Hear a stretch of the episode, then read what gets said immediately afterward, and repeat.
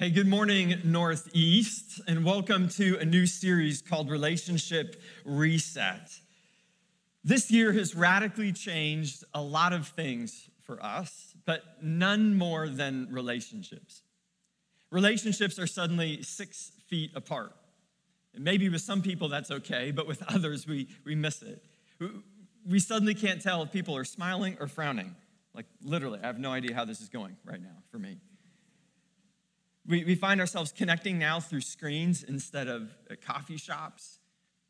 We're far from our friends. And, and, and, whereas before we had little escapes to movies or to the gym, now without those escapes, families and couples in particular are finally forced to confront the things that they've avoided at home. Let's face it, relationship, relationally, things in this season have been sticky.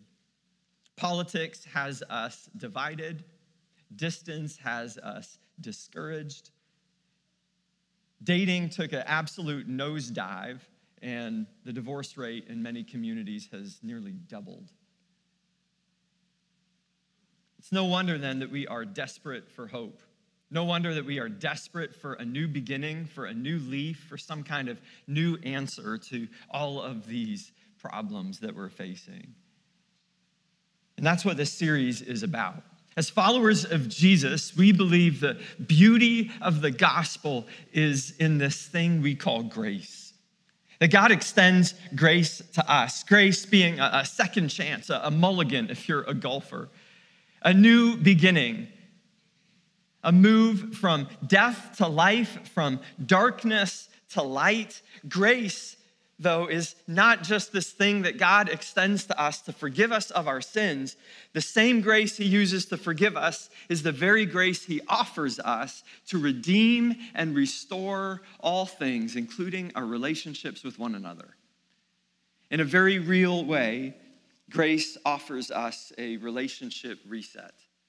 So, over the next several weeks, we're going to look at what God is offering us. We're going to look at God's wisdom for relationship. We're going to look at this opportunity that He's giving us in all of our relationships to see them rebuilt and restored and reset by His grace. This week, as we begin, we're going to look at Paul's words to a church that has questions about relationship. Singles are asking about marriage. The marrieds are asking about maybe going back to being single. And they're facing struggles. And in this, we're reminded that in a, in a world that constantly has us fixated and focused on relationships, where it wants us to treat relationships as both the problem and the solution to the things that we're facing, Paul says that the real issue is not a matter of your relational status, it's a matter of your spiritual one. So turn with me in your Bibles to 1 Corinthians chapter 7. 1 Corinthians chapter 7. Paul writing to the church in Corinth, and in the midst of this letter, he addresses their questions on relationships. It will be the groundwork for our series as we move forward. 1 Corinthians chapter 7, it's in the New Testament, two thirds to three quarters of the way through your Bible. If you don't have it open in front of you, pull it up on your smart device or watch the screen if you're at home, and we'll put it on the screen for you to follow along. 1 Corinthians chapter 7, beginning with me at verse 25. Paul writes, Now concerning the betrothed, I have no command from the Lord, but I give my judgment as one who by the Lord's mercy is trustworthy. I think that in view of the present distress, it is good for a person to remain as he is. Are you bound to a wife? Do not seek to be free. Are you free from a wife? Do not seek a wife. But if you do marry, you have not sinned. And if a betrothed woman marries, she has not sinned. Yet, those who marry will have worldly troubles. And I would spare you that. This is what I mean, brothers, for the appointed time has grown very short. From now on, let those who have wives live as though they had none, and those who mourn as though they were not mourning, and those who rejoice as though they were not rejoicing, those who buy as though they had no goods, and those who deal with the world as though they had no dealings with it. For the present form of this world is passing away. Now just stop there with me. What on earth is Paul talking about? Paul's writing to this church in Corinth. Corinth is, is a port city, it's in Greece. In fact, you can still visit Corinth to this day. And there in Greece, it sits overlooking the, the beautiful sea. It, it is a port city. It is the center of commerce and economics. It's the center of travel. It's the center of, of the ancient world in many senses. It, it was the place to see, it was the place to go, it was the place to be. But Corinth was also an extremely pagan city. We associate ancient Corinth to modern day Vegas. There's a lot of there that grabs your attention, but also a lot there that you don't really want to write home about. In the midst of this, though, Paul had come and he had preached the gospel and he had planted a church and he'd seen people come to faith in the middle of Vegas. But following his departure, he continues this relationship, a discipling relationship with them, by writing, by correspondence. We have two of those letters, 1st and 2nd Corinthians, but there appeared to have been more because at some point the Corinthians had reached out to Paul asking him questions. In the midst of this letter, then, Paul is seeking to correct them on issues that are confused and issues in the church, but he's also responding to questions that they've given him including at the beginning of chapter 7. You see this at the beginning of chapter 7. He says, Now, concerning the matters about which you wrote. And this begins a section in the book of Corinthians where Paul is addressing things that they're confused by, things that are concerning them, things that aren't working. And in this particular section, he addresses relationships. Concerning the things you wrote about, let me, let me wrestle with you and talk to you about the issue of marriage and singleness. And they're asking questions to Paul hey, should we stay married or, or should we have stayed single? Is it better to be married? Is it better to be single? And, and here's the deal in that ancient church, they had come to faith and they're surrounded by this deeply pagan community. And you have some people who, who are coming into faith thinking, hey, this is going to fix everything, only to realize that as they come to faith, they're still in the world. As they come to faith, like, there's still friction in my relationships. So they begin asking Paul these questions like, well, maybe it's better to be single. Then you have single people in the church that are finding it, hey, I, am just going to focus on Jesus and forget all these problems. And the married people are like, well, that seems like a great idea. I'm sure you've got parents in this church who are looking out at this deeply pagan city, right? Vegas, Sin City, and like, I'm not sure I want my daughter marrying one of those guys. Honey, be best if you stayed single. They have all these questions about the outworking of faith on relationships. Which is better? Which is more holy? Which will work out better for our good? And in the midst of this, Paul then seeks to answer these questions. As we'll see in a minute, too, they're facing difficulty. This is a young church of young Christians, and they come to faith, and yet they realize that there's still struggle. And in the midst of this struggle, they're having these questions. But part of their problem is that in the midst of the struggle and in the midst of their questions, they're looking to physical relationships as though that is going to be a part of this spiritual solution. And hear me say that. The Corinthians are looking out at these physical relationships, trying to figure out if maybe these physical relationships and changing something in these physical relationships will somehow be a part of a spiritual solution. And oh, how often we get caught in that trap, do we not? But man, things are tough here, and so maybe this isn't right, and if I change this, then everything will be better. We fall into what I call the myth of easy. The myth of easy the myth that if I'm following God and pursuing God, then everything should be easy. The myth that if we have the right chemistry, if we share the same interests, if we share the same political views, everything should be easy. And suddenly, when things aren't easy, we begin to question God, is this right? God, does this need to change? And here you have the echoes of this in the church in Corinth. They're suddenly facing struggle. This is why Paul says in, in verse 26 here I think that in view of the present distress, he's acknowledging there's a present distress. That, that phrase, present distress, distress literally means opposition or oppression. The church is facing an opposition. These young Christians, the world doesn't get them, the community doesn't get them, the culture doesn't get them, and many people are pushing back.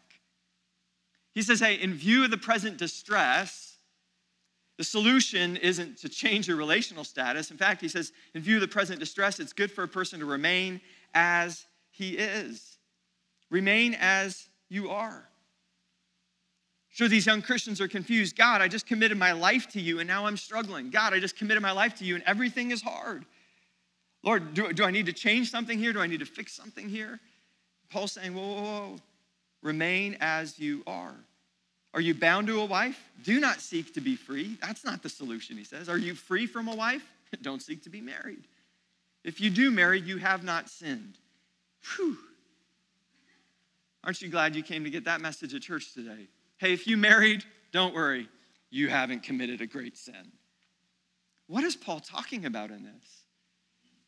Again, the question for the church in Corinth is that they were looking at these physical earthly relationships, wondering if switching something here was going to be some kind of spiritual solution.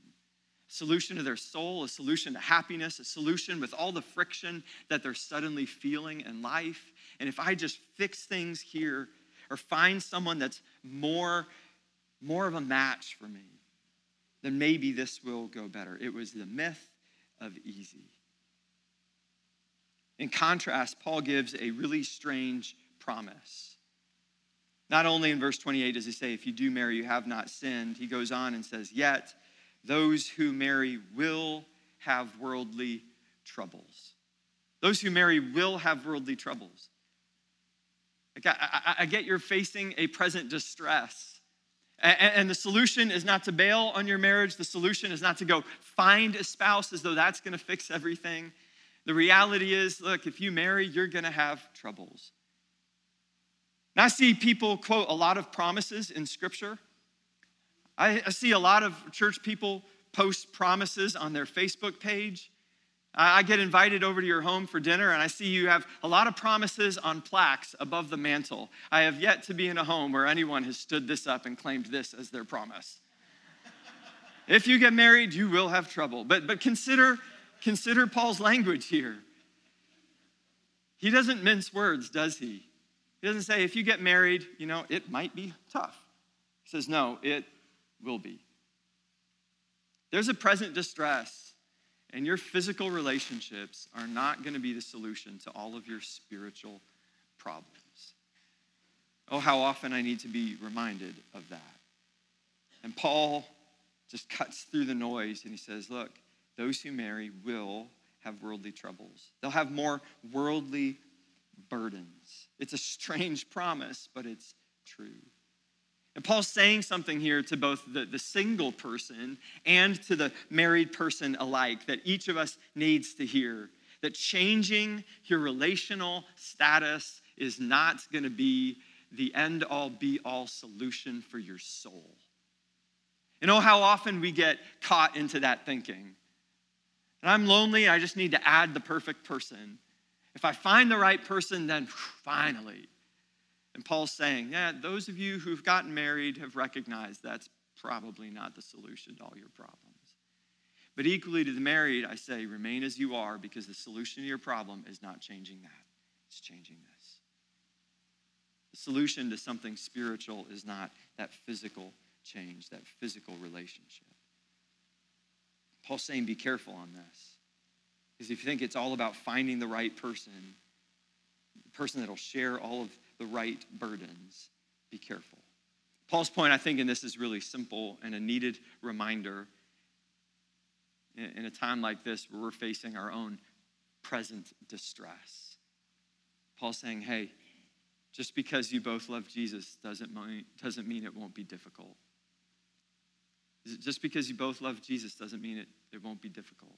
Hey, hey, this applies beyond marriage. I'm not just speaking to those who are married. I'm speaking to singles. I'm speaking to anyone who has a job and has coworkers. I'm speaking to anyone who has a neighbor. Like, like the, the, the reality is, this church early in their faith are finding suddenly that there's still struggles here. And Paul's saying, hey, just because you love Jesus and maybe because you're in relationship even with someone else who loves Jesus, doesn't mean that there won't be friction. And don't allow that to, to blow up your worldview or even your, your faith view, your view or your, your faith in God and your hope in Him. The reality is, relationships are hard. The reality is, that doesn't mean that your relationship is wrong and you need to change it. That means your relationship is human. Hear me say that. Just because your relationship is hard doesn't mean it's wrong, it means it's human. You're an imperfect person living with an imperfect person. You're an imperfect person searching for an imperfect person. You're an imperfect person living next to or working for an imperfect person. Changing the relationship is not going to solve all of your spiritual ails. I could very much relate to the church in Corinth in this. When I was single, I thought that the solution to a lot of my life was just finding the, the right spouse and especially as a young single man, solution to a lot of my, my passions and desires was getting married, right? I mean, isn't that, isn't that the solution? And so I got married and thought, well, great. Now everything will work itself out. Only to realize that she falls asleep on the couch every night at 9 p.m. Many times, there's more TV watching on the couch than there was making out on the couch. And this I didn't understand because in my single brain, I thought this was going to be the solution for all of my ails. In fact, the first couple of years of marriage were a massive butting of heads. I married someone who was very much like me, which I thought was a great solution to a problem I'd seen in all of my friends who had married people who were opposite them. I was like, ah, not falling for that. So I'll marry another perfectionist just like me. Two perfectionists in a relationship does not make for peace. Year one, rough. Year two, rough. Year three, rough. And we were still fighting like cats and dogs. And I found myself in the midst of seminary, studying to be a pastor, having a conversation with God late one night, saying, Lord, I've made a mistake. I think she's the wrong one. And I'd fallen into the myth of easy. And I'd fallen right into the same question and conundrum that many in the Corinthian church were facing. That, man, maybe the, the relationship is the thing, and maybe it's better not to be married, or maybe it's better to be single, and maybe single is more spiritual. And Paul's like, look, look, look, however you came to faith, you remain as you are. Because switching that, switching that is not the thing what Paul's going to slowly start pointing us to is that the key is an undivided heart to the Lord. Not, not the chemistry here, but, but the relationship here. And God's grace here, applied everywhere else, is what moves us forward. I had to learn the hard lesson that just because you both love Jesus doesn't mean it won't be difficult. I love the way that Gary Thomas puts it in a book he wrote called Sacred Marriage. Here he says the irony of marriage is that you have two imperfect people coming together expecting a perfect result. Two imperfect people coming together expecting a perfect result. It's the irony and the conundrum of marriage. And Paul's saying, hey, yeah, there, there is a struggle here, and we don't discount that, but equally, the solution is not that. The solution is beyond that. Now, at this point, you're thinking, well, this is a real downer. Where's the hope? Where's the, where's the encouragement? Where's the solution? I came to church to hear that relationships are hard. Suck it up, buttercup, I think is his point. No. Consider now where Paul goes. Pick it up with me at verse 32. Hear, hear Paul's shepherd heart in this. I want you to be free from anxieties the unmarried man is anxious about the things of the Lord, how to please the Lord, but the married man is anxious about worldly things, how to please his wife. And, the, and his interests are divided. And the unmarried or betrothed woman is anxious about the things of the Lord, how to be holy in body and spirit. But the married woman is anxious about worldly things, how to please her husband. I say this for your benefit, not to lay any restraint upon you, but to promote good order and to secure your undivided devotion to the Lord. Paul's heart was to secure their undivided devotion to the Lord. So, yeah, yeah, yeah, but his solution for that, his solution was that is that don't get married. The solution is that is that when you're married, you have an anxious heart and you think about all these other things. So isn't he just proving the point that maybe my relationship is the problem? No, no, no. Go back to what he said before. He's saying, hey, remain as you are. Saying, live not focused on this world. That's what he meant by verses 29 through 31. When he says, those who have wives live as though they have none. Isn't he advocating then to bail? No, no, no. Because then he says, those who mourn as though they were not mourning, those who rejoice as though they were not rejoicing, those who buy as though they have no goods. If you want to advocate that Paul is saying you can leave your relationship if it's not working out, you also need to advocate that you got to stop shopping then.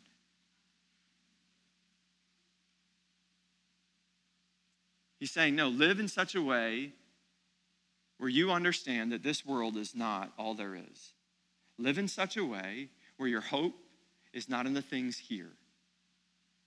Live in such a way and even shop in such a way where you're not putting your hope in goods and be in a relationship in such a way where you're not putting all of your hope on a human person. He said, I want you to be free from anxieties.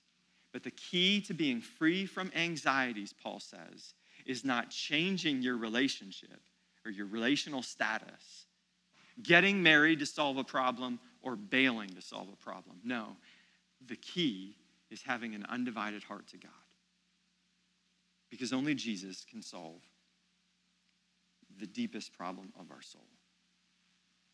He says, Instead, I want you to have an undivided devotion to the Lord.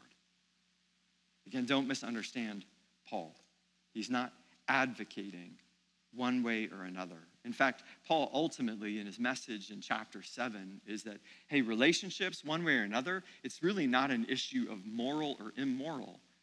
You can glorify God both as a single and a married person. And if you find yourself single right now, be devoted to God. If you find yourself married right now, be devoted to God. And stop looking at the things here and now to fix the deep things in your soul. Instead, I'm seeking to promote and to secure your undivided devotion to Jesus.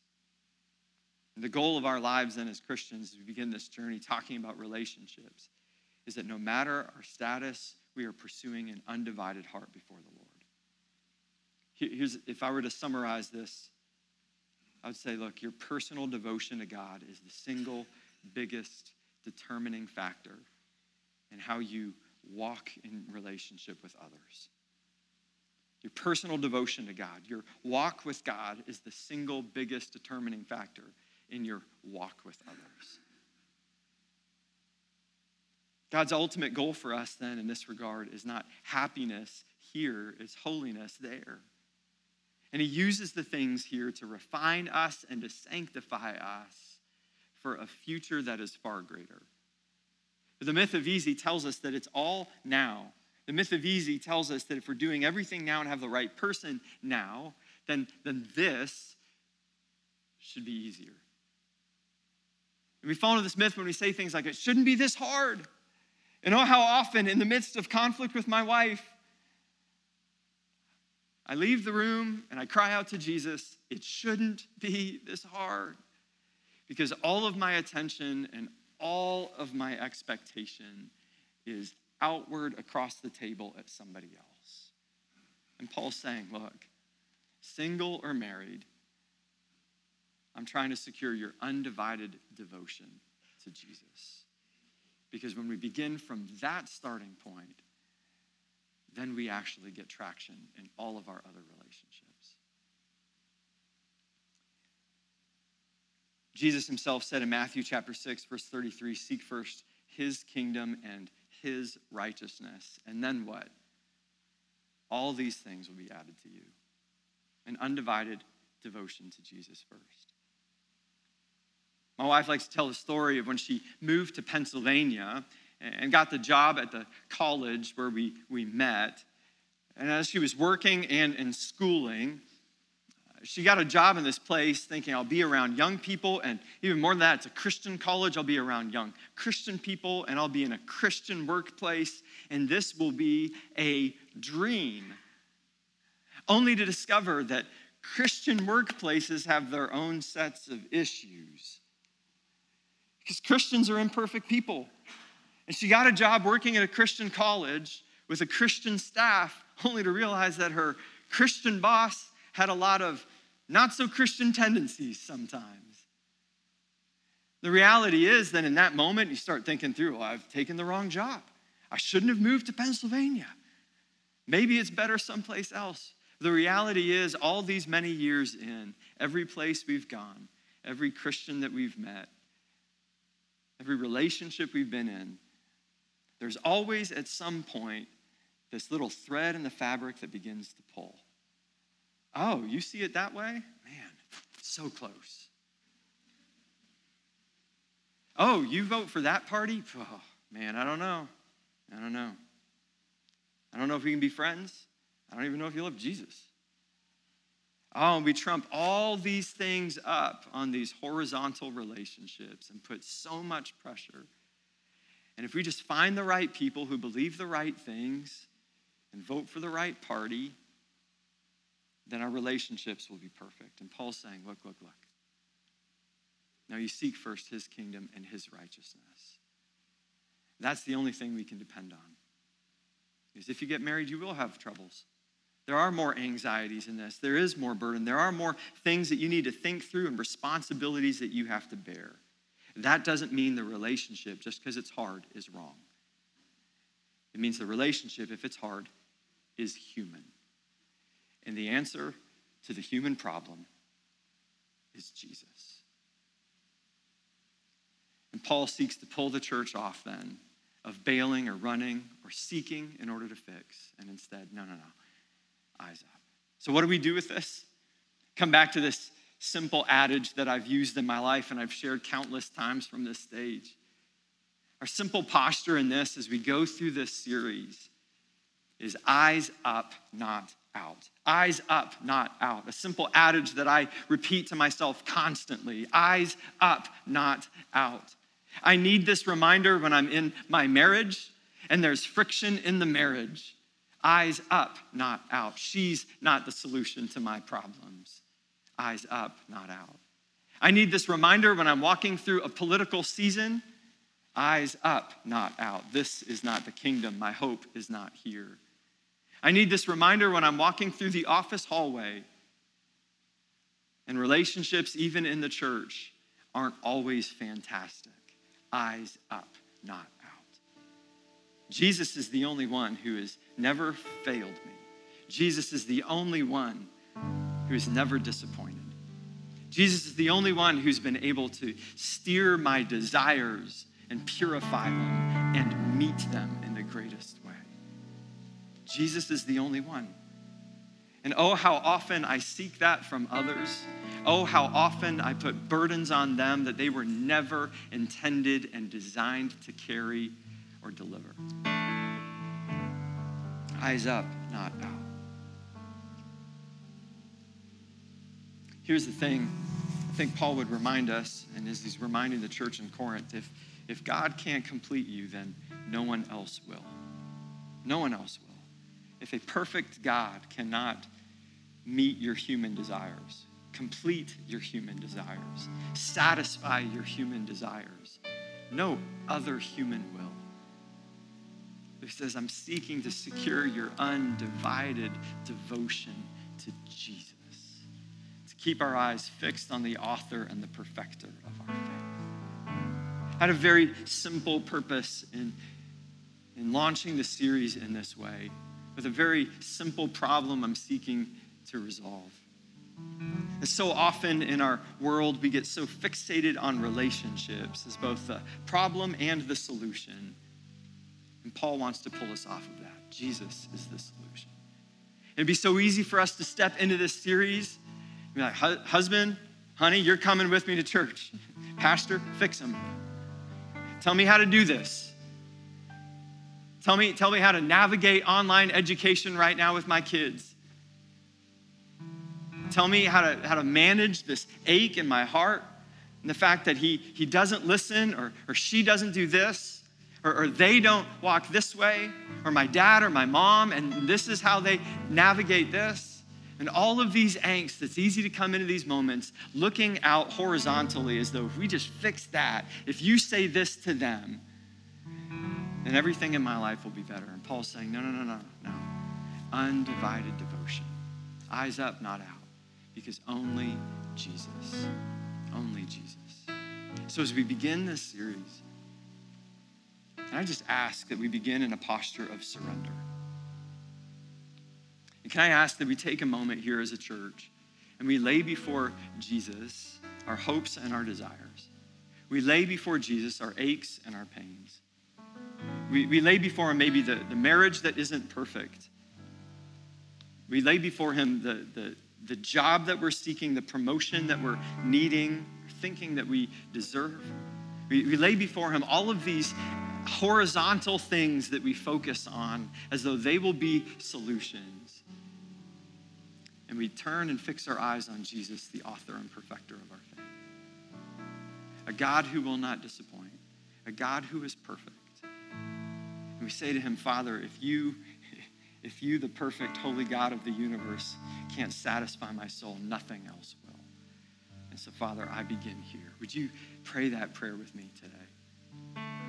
Father, we come before you and we lay our burdens before you.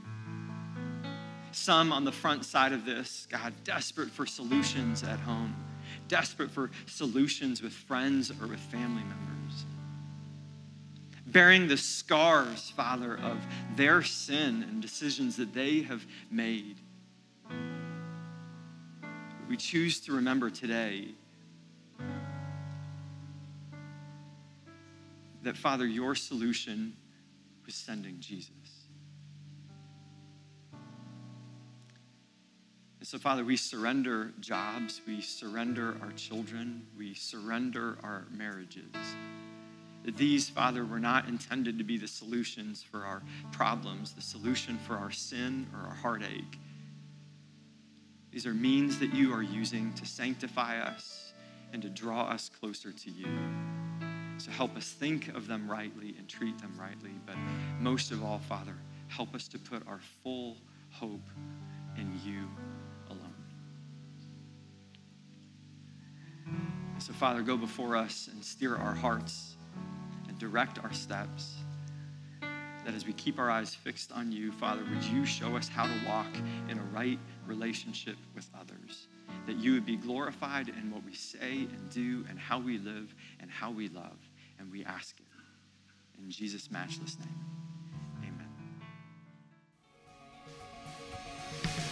If you want to talk to someone about a decision you've made or let us know how God is moving through this series, visit nebc.ch/contact. Be sure to stay connected with us throughout the week on social media or by subscribing to our weekly podcast. You can also stay up to date with the latest information about what's going on here at Northeast by subscribing to the Northeast News, our periodic newsletter that comes right to your inbox to keep you in the know. Thanks for listening to today's message, and we hope that you join us as we continue to make disciples on mission for Jesus Christ.